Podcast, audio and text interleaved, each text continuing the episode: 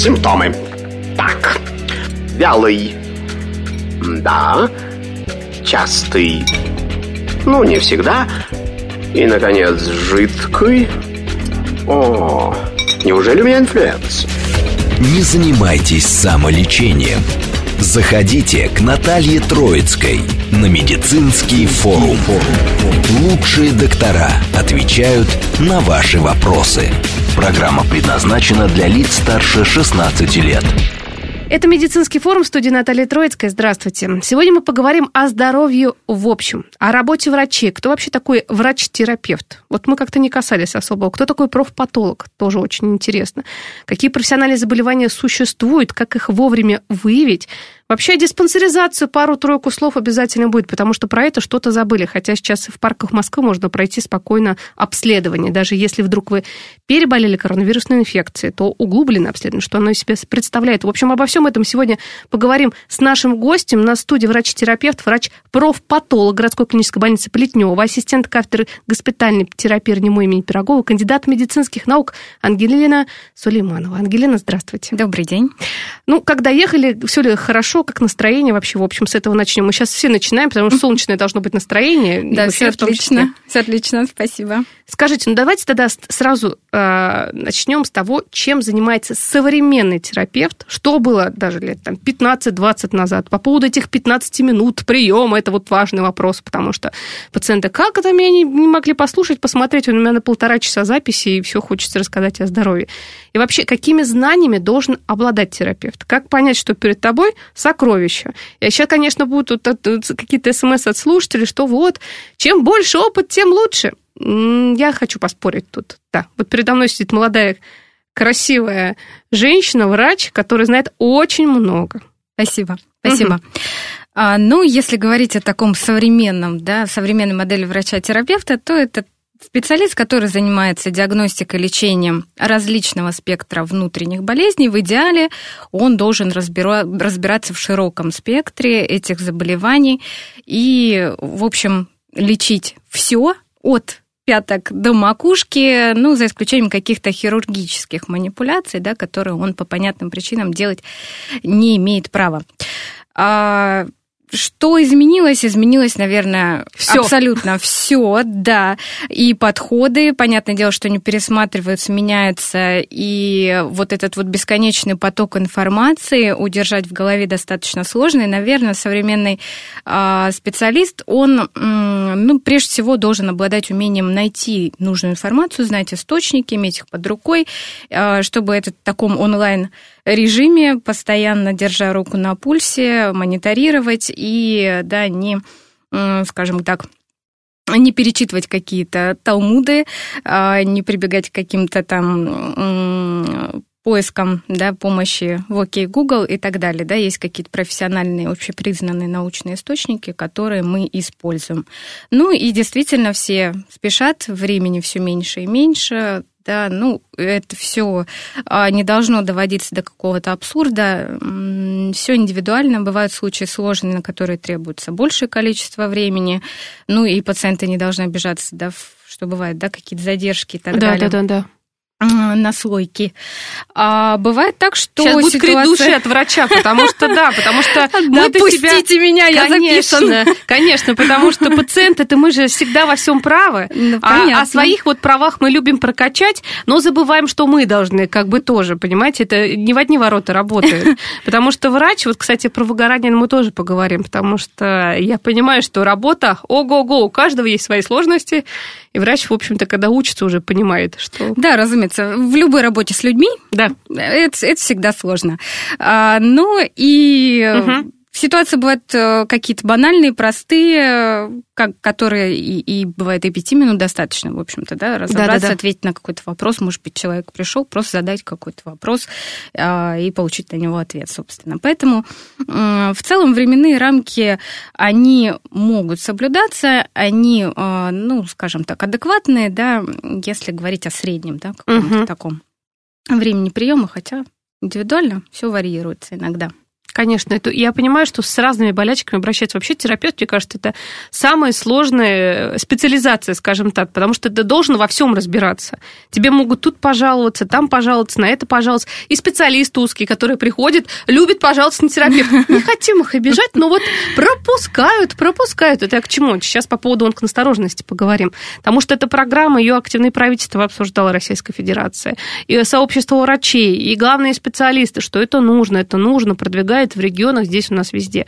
Вот как терапевту стать онконасторожным? Вообще, возможно, есть какие-то программы обучения, на что обращать внимание? Потому что, в принципе, есть, я же понимаю, что есть люди, которые онкофобы, что ли, или ракофобы, я не знаю, как правильно угу. называть, которые очень боятся рака. Я знаю таких Канцерофобы. людей. Канцерофобы. Во, точно. Uh-huh. И которые просто с утра до вечера всевозможные анализы сдают, достают врачей, всех вообще, всех практик, каких только возможно, специализаций, и узких, и терапевтов, и вообще абсолютно, и онкологов даже. Только вот-вот-вот, а вдруг у меня это то третье, десятое. А вот как врачу-то разобраться в этом?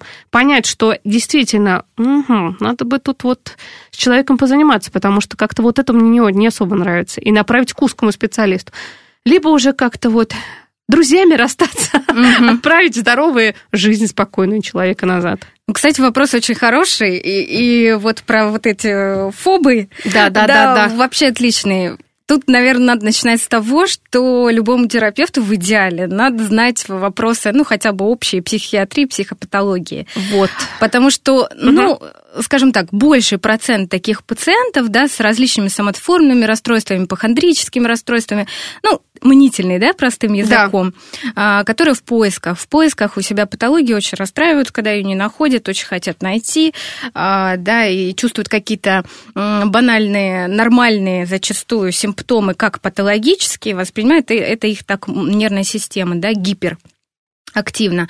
И э, это тоже важно увидеть, распознать, э, увидеть, да, такие звоночки в эту сторону, но обычно это человек, который прошел уже не, не один десяток терапевтов. То есть да, его уже знают, судя его по уже карточке, знают, да. у него угу. уже много-много-много всяких обследований и разрозненные совершенно жалобы, не связанные друг с другом и так далее. И э, тут важно вовремя направить в нужное русло, потому что чем больше вы будете поддерживать его идею о том, что он болен, да, тем хуже будет для пациента. Естественно, это будет усугублять его э, психологические или психиатрические какие-то отклонения. Угу. Но э, если говорить действительно об онконастороженности, эта задача важная – и, в принципе, все терапевты об этом знают, и есть скрининговые программы профилактические. Сейчас модно говорить о такой превентивной медицине, угу. да, и медицине, идущей на опережение. Ну, это вот мы об этом мечтаем, что так оно и будет. Это так, э, да, это... Э, это что так, это правильный путь, на самом правильно, деле. Правильно, и весь мир к этому стремится, и сейчас, в принципе, да, есть уже такие программы разработаны, ну, по крайней мере, в Российской Федерации это пять э, скрининговых программ онкологических, которые позволяют ну, наиболее такие распространенные, сейчас встречаемые а, онкологические патологии исключать. И, естественно, терапевт о них помнит, знает, а, ориентируется в зависимости от того, там, какие у человека были вредности, как он, какой он образ жизни ведет, кем работает, а, да, что его беспокоит, что у него, какая наследственность э, в семье, да, там кто-то болел уже онкологией, это, естественно, будет понятно, что нужно в эту сторону думать, переживать, да, и ожидать, что это наследственное заболевание может случиться и с этим человеком. Ну и возраст, да, есть группы лиц, которые в том или ином возрасте должны планово проходить обследование для исключения. Там. Должны планово проходить вот Делено. эта фраза, потому что диспансеризация, просто, знаете, я общалась... Рекомендуется. Да, общалась с врачом общей практики, мы сейчас тоже о таких специалистах поговорим, в чем разница-то. А, и он мне очень сильно пожаловался, что, Наташ, вот сколько мы призываем, призываем, призываем, призываем. Вот я прихожу в субботу, в какой-то день, там раз в месяц, у него дежурство, диспансеризация в поликлинике.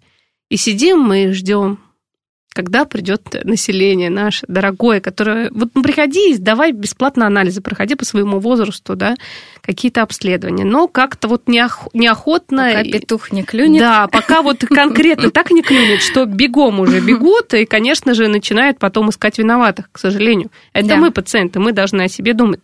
Но как-то вот пока не особо доходит. А вот.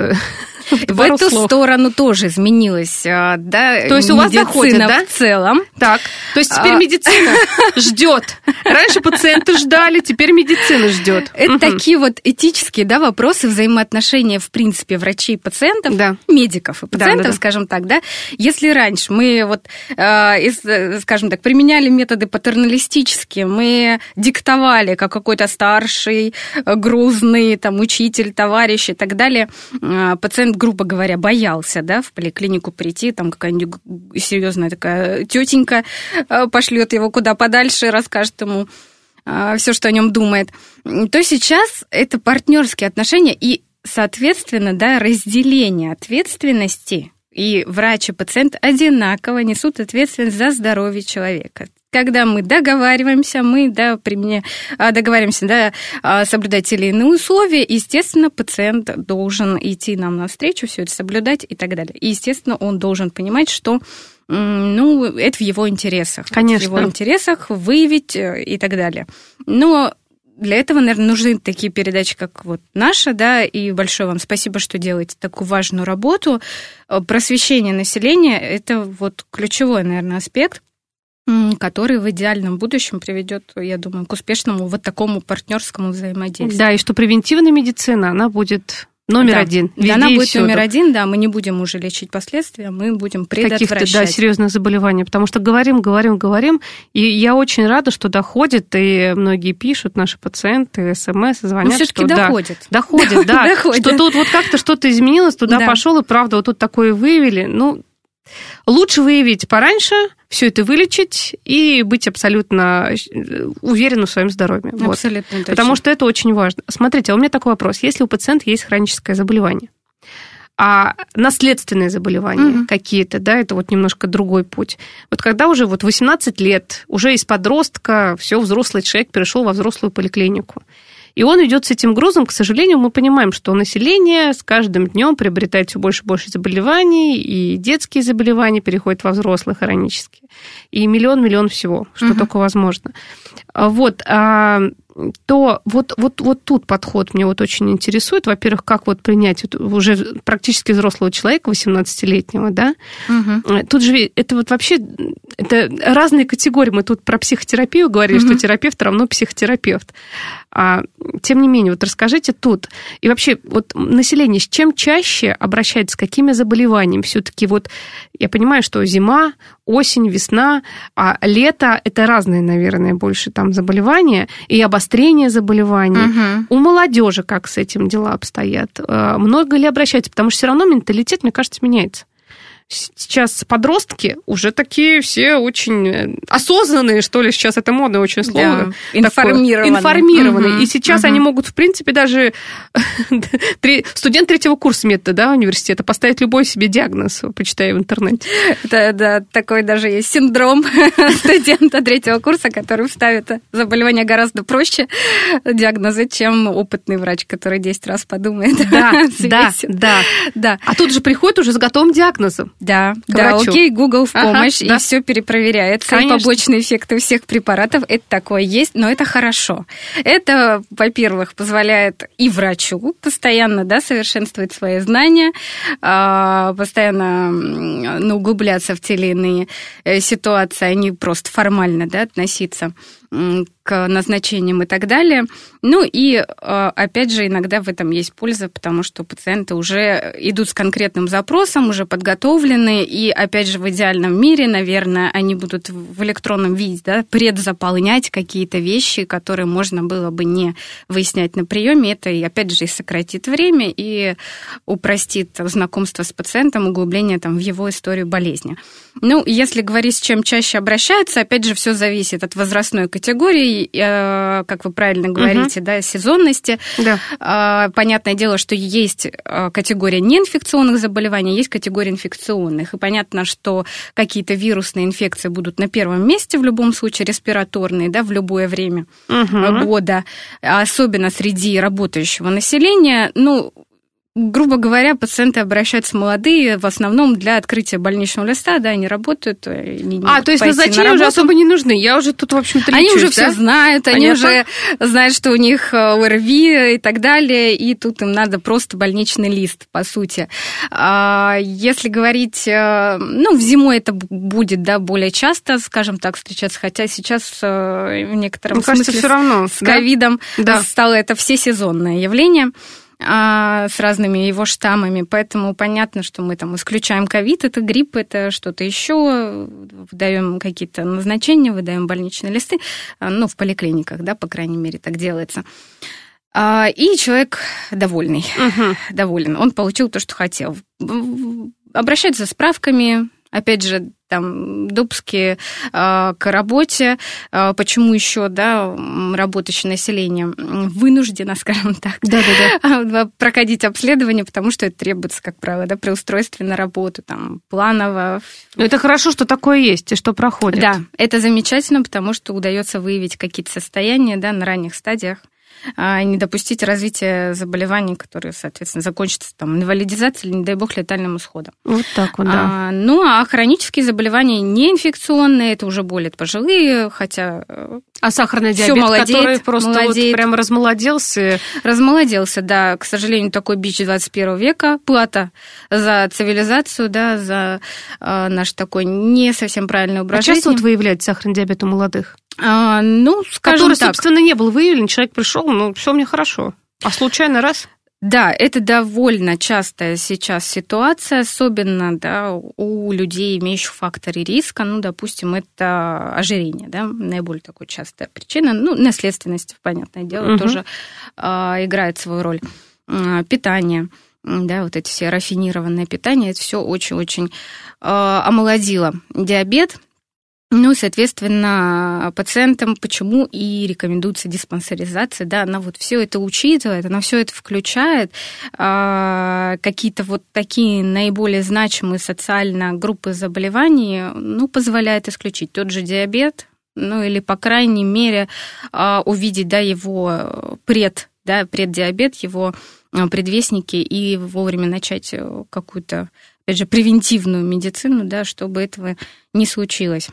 Угу. А вот, кстати, знаете, у меня вопрос, Ангелина, вот, а, вот коронавирусная инфекция, которая, ну, уже практически вроде как пандемия завершилась в Риме, mm ой, э, в мире во всем, да, но тем не менее, я вот понимаю, что эти штаммы, они так и будут расползаться, уже это как обычный ОРВИ, хотя вроде бы легко переносят относительно, почти уже все, многие не обращают даже внимания, но Многие же врачи бьют тревогу, что как раз по самым тонким местам в организме человеческом этот коронавирус бьет, этот ковид. Да. А, и угу. как раз многие заболевания, которые, может быть, даже вот уже генетики даже говорили, не стартовали бы у человека, они стартуют и в молодом возрасте, все что угодно. И, кстати, сахарный диабет, вот с эндокринологами говорили, угу. его очень много стало. А, на самом после деле, коронавирусной да, инфекции. об этом стали активно говорить именно после пандемии, да, да. COVID-19. Однако, а, если покопаться в литературе, да, в общем и целом так было всегда. Угу. И, и коронавирусные инфекции, штаммы другие, да, да, да, да они да. вот этот данный COVID-19, SARS-CoV-2, и грипп, да, тот же H1N1 и так далее, они тоже довольно э, серьезно имели последствия и могли приводить э, к манифестации тех или иных заболеваний, которым есть предрасположенность. Да? Человек там предрасположен скажем так, диабету или к аутоиммунному заболеванию, и тут скачок, да, вот все сошлось, все, все да, эти э, механизмы иммунные, какая-то поломка случается, да, что-то идет не так. И, соответственно, вот вирус будет таким пусковым механизмом. Просто этого стало а, ну, во-первых, больше фиксироваться, да, угу. и переболевших стало, да, так очень много, масштабно, да, переболели практически все, и мы сейчас а, имеем дело действительно вот с такими отдаленными последствиями, с постковидным так называемым синдромом, или еще лонг-ковид его называют, а, когда вот э, все эти запущенные механизмы, поломки, да, вот какие-то слабые места, которые были вот э, это сейчас мы наблюдаем, действительно, это есть. Но это не говорит о том, что вот только COVID такая уникальная Ну, мы просто инфекция. хотим вот найти виноватых, как всегда. Мы его нашли. Летучая мышь. Конечно, он во всем виноват. Нечего тут вокруг около ходить. Да, да. Так, в принципе, любые вирусы, они тем и коварны, что они вот могут иметь такое мультисистемное, мультиорганное действие, к сожалению, да, и на какие-то слабые наши участки, места воздействовать. Вот так вот. Поэтому и говорим диспансеризация. Может, напомним тогда для наших слушателей, в каком возрасте? Конечно, там есть списки, по-моему, по возрастам, четные, нечетные все остальное, да, мужчины, женщины. Но что хотя бы, давайте, знаете, сделаем так, хотя бы, чтобы вот сейчас знать категорию мужчины, женщины, угу. 18-45 и 45 плюс или 50 плюс. Угу. Когда и что, хотя бы, чтобы знать, если вы не дошли до поликлиники. Ну, может быть, хоть, хоть куда дойдете, чтобы сдать, сдать эти анализы, ну, знать, что у вас да. все относительно до, неплохо. До частных центров да. можно дойти. А, ну, если говорить так в общих чертах, то диспансеризация – это такое вот а, скрининговое обследование, а, лиц здоровых, э, да, без каких-либо патологий, симптомов и так далее, которые, в принципе, чувствуют себя хорошо, на предмет да, каких-то симптомов или там состояний, которые могут привести к заболеванию, ну или уже к там, крайней э, стадии да, этого заболевания. Для чего это делается? Ну, для того, чтобы, соответственно, не привести к прогрессированию да, заболевания, не допустить инвалидизации, смерти и так далее. Это такая программа, а, она уникальна чем? Да? Это, ну, тем, что это есть только в Российской Федерации, тем, что это бесплатно, доступно, и она, соответственно, как уже говорили мы ранее, включает все основные а, этапы для оценки а, ну, наиболее часто встречаемых, исключение наиболее часто встречаемых заболеваний. И любой человек с 18 лет может пройти э, это обследование, да, эту диспансеризацию с 18 до 39 лет включительно каждые три года рекомендуется, да, даже есть такие календари, угу. а, да, соответственно, которые все это отслеживают и так далее, предупреждают, предлагают да, пациентам. Все это сейчас пытаются автоматизировать, что хорошо. Ну и начиная уже с 40 лет, когда да, по известным причинам риски а, заболеваний тех же сердечно-сосудистых, да, которые у нас на первом месте в мире остаются по заболеваемости и смертности, они увеличиваются, к сожалению, по объективным причинам. Поэтому 40 лет рекомендуют уже проходить диспансеризацию ежегодно. Ну, а что касается половых каких-то отличий, ну, есть, да, общее обследование, которое рекомендовано как мужчинам, так и женщинам, да, если про стандарты да, диспансеризации говорить, это флюорография, это ЭКГ, это анализы крови, ну, глюкоза, да, холестерин. А, это, а, соответственно, измерение артериального давления, пульса, оценка индекса массы тела, исключение да, там, а, ожирения да, или избыточной массы тела как фактора риска. Это оценка глазного дна, это, соответственно, анкетирование, расчет сердечно-сосудистых рисков. Ну и если, опять же, уже по половым отличиям, то добавляется сюда для, для женщин осмотр гинеколога обязательно, да, мазок на онкоцитологию или ПАП-тест. А, Про который почему-то забывают женщины. Вот это очень важно, это очень важно, потому что рак шейки матки довольно частое, к сожалению, явление. А, и, соответственно, рекомендуют исключать женщинам до 30 лет делать вот этот вот ПАП-тест, онкоцитологию мазок, да, каждые а, три года, ну а с 30 лет уже начиная каждые пять лет, плюс анализ на вирус папиллома человека, который, собственно, и приводит да, к раку шейки матки да. чаще всего. 16-18 онкотипа мы уже об этом много раз говорили. Да. да. А, ну и, соответственно, для мужчин, э, начиная с 50 лет, это анализ на ПСА, э, в идеале каждые 2-3 года для исключения рака предстательной железы. Которые ну, тоже, между прочим, в лидерах да, мужского да, населения. к сожалению. Поэтому нужно на это внимание обращать. Да, и слушать нас внимательно. Да. Ну что, дорогие друзья, мы сейчас новости послушаем, что в стране и в мире происходит. Узнаем, после этого вернемся и продолжим общение.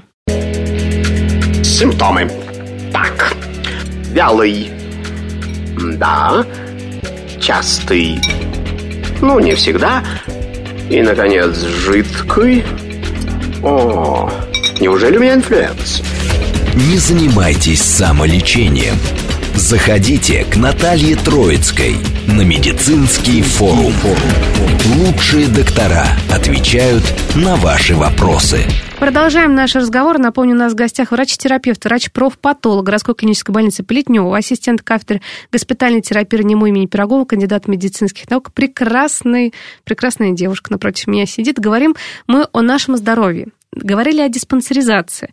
Что и в каком возрасте? На что обращать внимание? На себя закрывать глаза нельзя ни в коем случае, чтобы потом не бегать и говорить «ой-ой-ой». Смотрите, по поводу наследственных заболеваний. А если в семье, опять же, есть онкология, угу. а либо есть, например, артериальная гипертония или аритмия мерцательная, как все об этом говорят, там у мамы, у бабушки, у папы, инфаркт или инсульт ранее, например, у родителей, да, ну, относительно там, 50-55 лет, как нужно себе вести молодому человеку, либо, э, человеку, либо девушке, там, грубо говоря, в 30 лет, который за собой следит, здоровый образ жизни, пытается правильно питаться, никаких каких-то серьезных там нарушений в диете и во всем остальном нет. Но боится, что может быть, не дай бог, такое может случиться. Вот он приходит к врачу-терапевту и говорит, вы знаете, вот наследственность отягощена, да? Угу. Угу. Что делать? Ну, он так не говорит. Нет, да? Это врач должен выяснить, отягощена она или нет. Ну, мы же умные все, мы же понимаем, что иногда мы считаем, Это было бы здорово, если бы так... Это все важно, да, выяснить. Зачастую пациенты вот как раз не придают этому значения. А. То есть, э, только я тут такая, да, настороженная Это очень, очень, да, информированы в этой теме. А, видно, что вы, да, углубились, скажем так. А, ну, если говорить об онкологии, тут хотя бы, да, действительно, вот э, такие мысли пациентов посещают, а вот что касается артериальной гипертензии, к сожалению, э, пока еще не удалось донести вот так массово, что это очень важное, да, очень важное хроническое заболевание, которое, э, соответственно, приведет, да, при неправильном или недолжном внимании к инфарктам, к инсультам, да, и, и к смерти, соответственно. Здесь важно выяснить, э, были ли такие эпизоды у родителей, да, там были ли инфаркты, инсульты в раннем возрасте. А, ну и, соответственно, в зависимости от этого а, мы понимаем, риски у пациента высокие сердечно-сосудистых заболеваний в течение там, ближайших 10 лет. Но если говорить о пациентах до 40, то мы им все-таки относительный риск рассчитываем. Для этого нам в помощь специальные шкалы. Уже все для, за, за нас сделано, продумано. Это шкала СКОР. Мы туда вводим объективные данные, которые там, позволяют нам эти риски рассчитать считать холестерин, давление, э, возраст, курит, не курит, да, вот такие самые угу. основные показатели. И получаем результат, допустим, высокий, да, или низкий. А если у пациента старше 40 лет, то это уже абсолютный сердечно-сосудистый риск, и, соответственно, туда также вносятся вот эти все показатели. А, ну, плюс, имея уже да, сведения о том, что вот такой, такая ситуация в семье была, мы понимаем, что нам недостаточно будет просто общий холестерин посмотреть, а надо будет уже развернутую да, его формулу посмотреть, посмотреть липиды низкой плотности или так называемые плохие холестерины, да, которые вызывают атеросклероз, а, и, соответственно, посмотреть там триглицериды а, и так далее. Угу. И, опять же, до 40 лет мы будем измерять давление там, каждые три года, опять, как, опять же, да, если в идеале человек проходит диспансеризацию, но а дальше уже каждый год.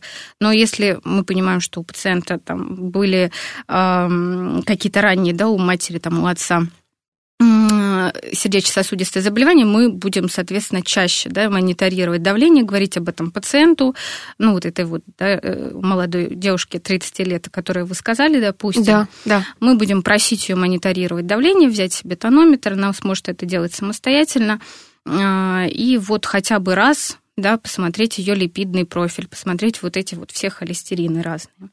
И в зависимости уже от того, что мы получим, будем дальше думать, нам нужно модифицировать просто ее образ жизни, питание и так далее, или уже подключать какую-то медикаментозную терапию, чтобы не допустить, ну, каких-то... Прогрессирования да, каких-нибудь, да, либо серьезных, серьезных острых, да, сердечно-сосудистых проблем. Вот, кстати, вот такой вопрос, Ангелина. Вот как понять, что конкретно болит у пациента? Бывает же так, пациент приходит и жалуется абсолютно болит. на все. Ну да, нет, это болит, тут разваливается, здесь какая-то изжога, здесь вот больно, здесь вот э, что-то как-то я не могу ступать или сидеть, или где-то защемило и так далее тому подобное. Тут, получается, нужно даже, это не, не диспансеризация, а просто полностью пройти всех узких специалистов, все всевозможные обследования. Вот как тут по- понять, что действительно болит? Вообще, Если- у если- терапевта есть какой-то сканер, когда заходит пациент, так, так, так, я понял, что у вас садитесь, сейчас все сделаем. Либо тут уже надо как-то вот, ну уже если хочет так капитально обследоваться, все у него болит, то надо его обследовать вдоль и поперек. А, Ну, к сожалению или к счастью, просто потому что хочет. Мы не имеем права обследовать все и вся, да. А, Для этого есть стандарты, есть протоколы, утвержденные Министерством здравоохранения Российской Федерации, которые строго контролируются, проверяются, и, естественно, потом а, получать по шапке будут все, Мгм. если э, это все будет по наитию какому-то и чувству. Все нужно обосновывать и э, да, для себя же четко понимать. Для этого мы проводим такой дифференциальный диагноз да, и сбор актуальных проблем, что у пациента насущное, что действительно здесь и сейчас важно, а, что может привести к каким-то серьезным последствиям, какие-то да, звоночки, красные флаги исключить, что требует незамедлительно каких-то действий, и какие-то неактуальные проблемы, которые ну, не требуют сейчас вот такого серьезного а, внимания. А, Ну, естественно, оцениваем пациента комплексно, мы даем ему высказаться, во-первых, да, тут важно не перебивать, и э, такое вот активное, внимательное слушание позволяет зачастую получить всю нужную информацию по исследованиям там, в первые две минуты Мгм. рассказа пациента. Ну, а дальше уже углубляемся в детали, что нам важно, что он забыл сообщить или не придал значения, там его профмаршрут, э, его какие-то поездки, эпитанамнез, наследственность, опять же, да, там вредные привычки и прочее, прочее, все, что нам важно для построения диагностической гипотезы. А дальше уже у нас в голове такой складывается э, план четкий, да, все это в какую в ту или иную теорию, да, мы умещаем, допустим, там гипотеза гипертоническая болезнь, ну и в зависимости от этого уже назначается тот или иной план обследования.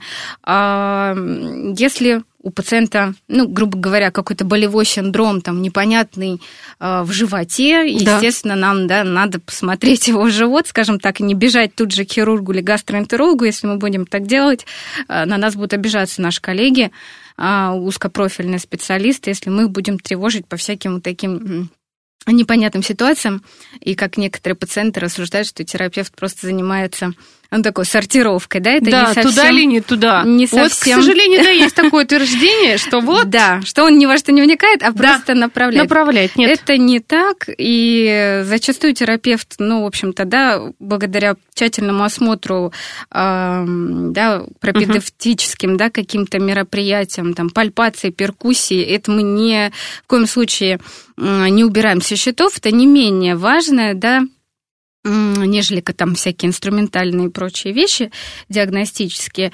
Иногда даже благодаря осмотру, да, там, э, аускультации легких можно поставить, э, ну, предположительный, да, предварительный диагноз и уже по этой линии четко, да, там, да, обследовать, назначить лечение. Не понадобится там, помощь как пульмонолога, например, да. Мгм. То есть прослушать что-то, потому что, говорят, единицы терапевтов и педиатров могут прослушать, э, услышать там что-то, ну, в пневмонии, Мгм. например. Мгм. Нет, ну, пневмонию, опять же, смотря какую, да, Мгм. пневмонии тоже бывают разные. Вирусные, например, слышно действительно плохо или вообще ничего, может быть, не слышно.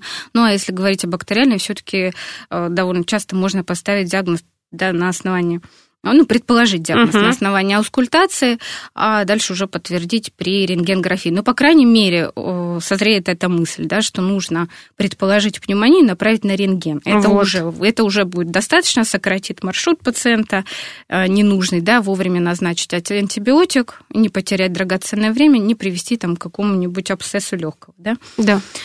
А, ну и когда какие-то разрозненные различные жалобы, опять же, тут важно комплексно подойти к этому пациенту, да, его выслушать, а, посмотреть, э, посмотреть, да, полностью иногда там э, и перкуссию, и пальпацию провести, и общий осмотр и так далее, и уже выявить в зависимости от того, какой симптом вам там нашелся патологический, да, может быть, какая-то хирургическая патология. Опять же, эти пациенты попадают изначально к терапевту да. в любом в любом учебном, в любом. учебном угу. учреждении, приемное отделение, не знаю, там поликлиника, частный какой-то центр, все равно терапевт должен э, обнаружить да, хирургическую патологию, понять, какую именно хирургическую патологию он обнаружил. Для этого все эти симптомы знать и уметь выявить, и дальше уже направить к профильному там, хирургу, к сосудистому, не знаю, какому-то еще. Вот, кстати, вот такой вопрос. Как, например, какое-то э, непонятное покашляние пациента могут выявить какое-то другое заболевание, а не просто, например, пришел человек, да, да вот покашляем. И это я к чему, смотрите, был не так давно у нас на эфире аллерголог, угу. и вот опять же, терапевт пропускает бронхиальную астму, а вот эти покашляния круглосуточные, угу. они могут вот к такому-то привести последствию. Как вот понять терапевту, что перед ним человек уже с какими-то серьезными проблемами, это не даже не аллергического характера, а серьезных изменений. Вот есть какая-то чуйка, что ли, или это как? Это, это уже наработанный опыт, что это не просто там какой-то там ринит, простудился. Угу, да ничего, угу. у меня там под кондиционером летом или куда-то чего-то.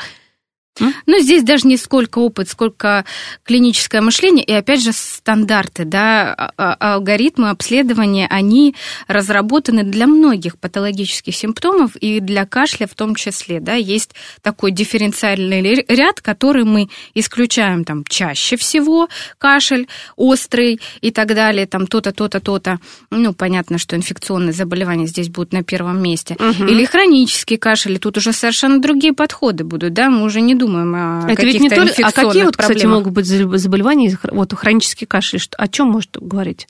Ну вот, э, как это ни странно, да, да. хронический кашель может встречаться при заболеваниях желудочно-кишечного тракта. Вот так сразу и не подумаешь, а да. какая тут вообще может быть связь. связь. Да?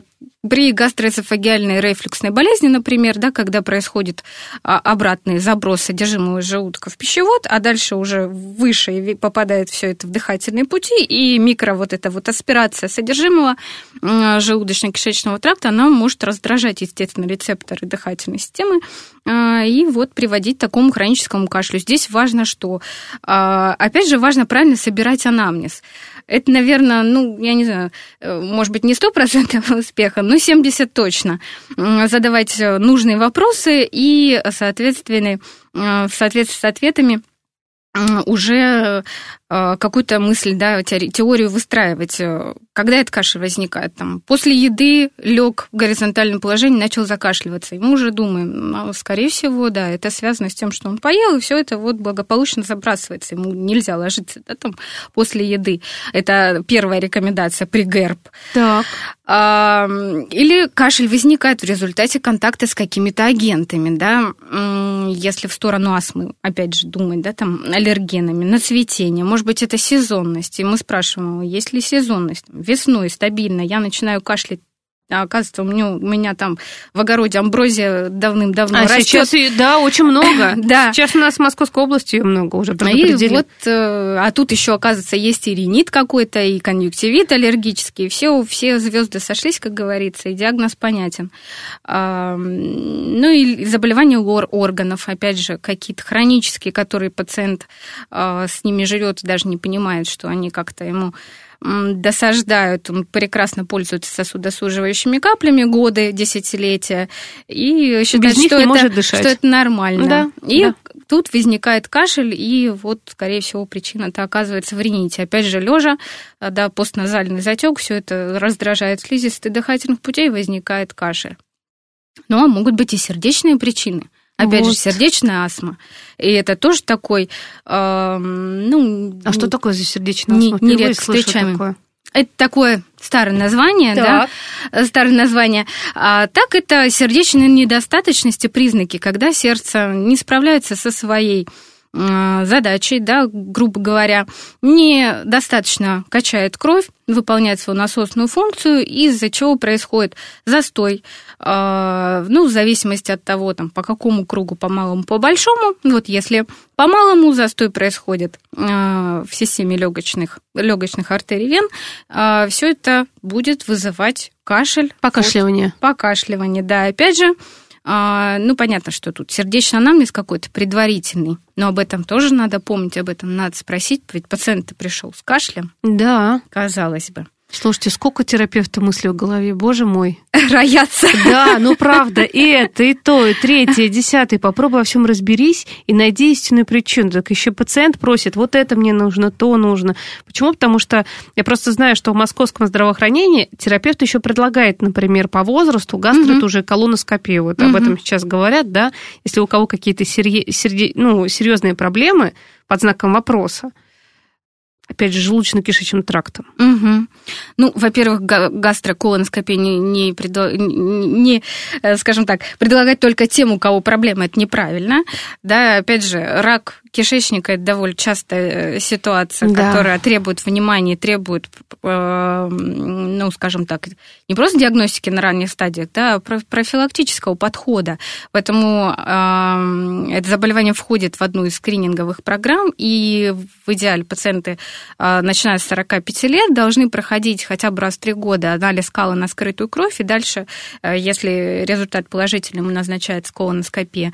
Ну, а если у пациента там есть э, какие-то родственники ближайшие, у кого э, имеется уже рак э, кишечника, да, более, допустим, раннем возрасте, там, 40 лет и так далее, то мы, соответственно, в раннем более возрасте начинаем эту скрининговую программу для пациента. Да-да-да, потому что хеликобактер пилори уже доказано, который вызывает рак желудка. Да, да, и также и рак желудка исключаем, если у пациента есть такие сведения, что там, у мамы, допустим, рак желудка уже уже есть, а, конечно, мы обследуем, профилактически обследуем на носительство вот этой вот злостной хеликобактер пилори, и при ее обнаружении проводим эрадикацию, да, избавление от этой бактерии, чтобы не допустить развития рака желудка у данного пациента. Так что пациенты должны знать, если тем более есть такие моменты интересные да, и непонятные, да то нужно обязательно идти и обследоваться. И не бояться, и не переживать, потому что многие переживают, считают, что их это не коснется, Лучше пусть э, как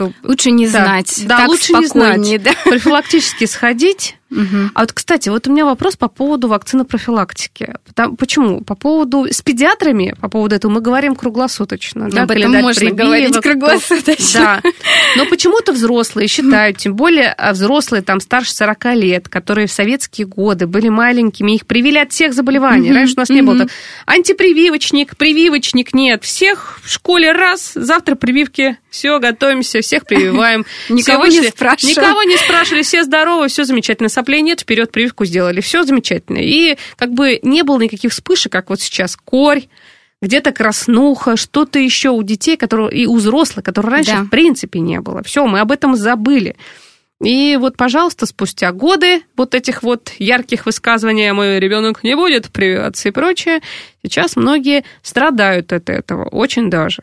Ну вот, к сожалению, это плата да. за вот такую вот... Беспечность нашу, что мы все победили. И беспечность, и Всех. вот это вот этические да, вопросы взаимоотношений, вроде как мы добились э, информированности, добровольности всех медицинских абсолютно вмешательств, теперь нам требуется согласие на все и вся, э, за неимением зачастую времени и сил, э, банально на приеме терапевт не в состоянии всем и каждому объяснить, Убедить, зачем. Зачем? Зачем вот почему-то думают, ну, раз мы сделали сто лет назад, значит, ну, все хорошо теперь.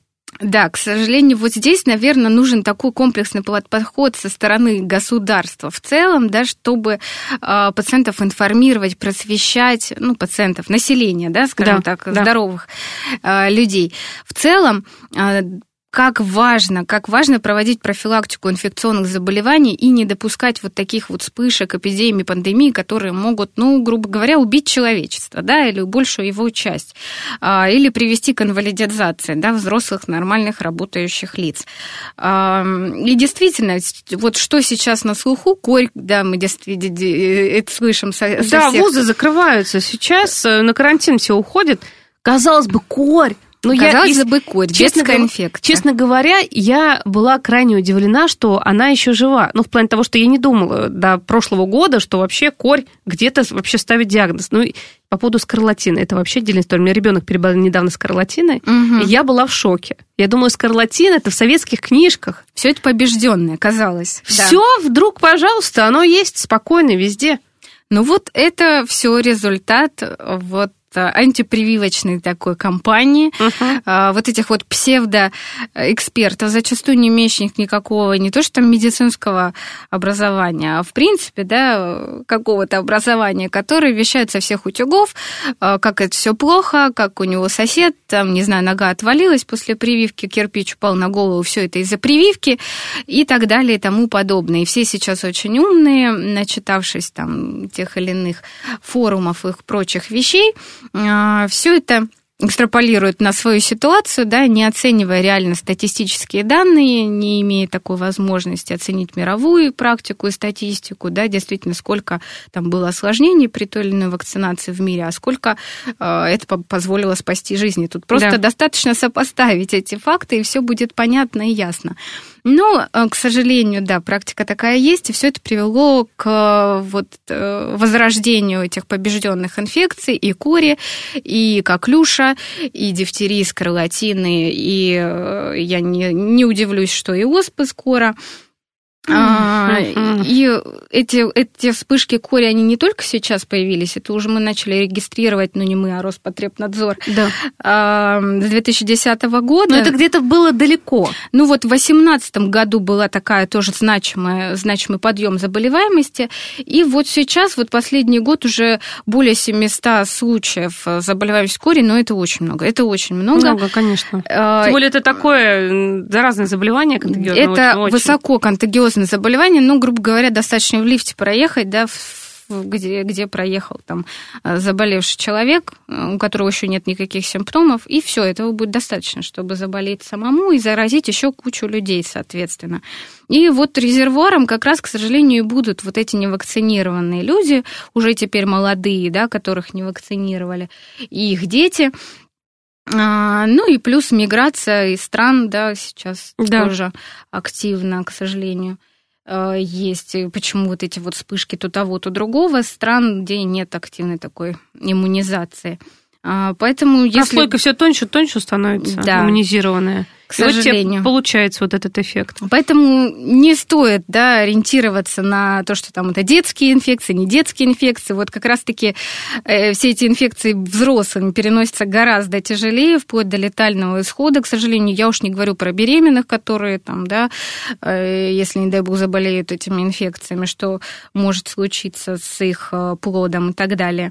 А, поэтому здесь что нужно. Открыть свои данные, свои детские карты, сертификаты прививочные и так далее, и покопаться там. Если а, вы понимаете, что у вас нет прививки от кори, нужно ее сделать. А если она в детстве скорее. есть? А если она в детстве... Она работает до сих пор? Или, может быть, специально там анализ вот на те же корь, краснуху, я не знаю, какие-то другие инфекции сдать?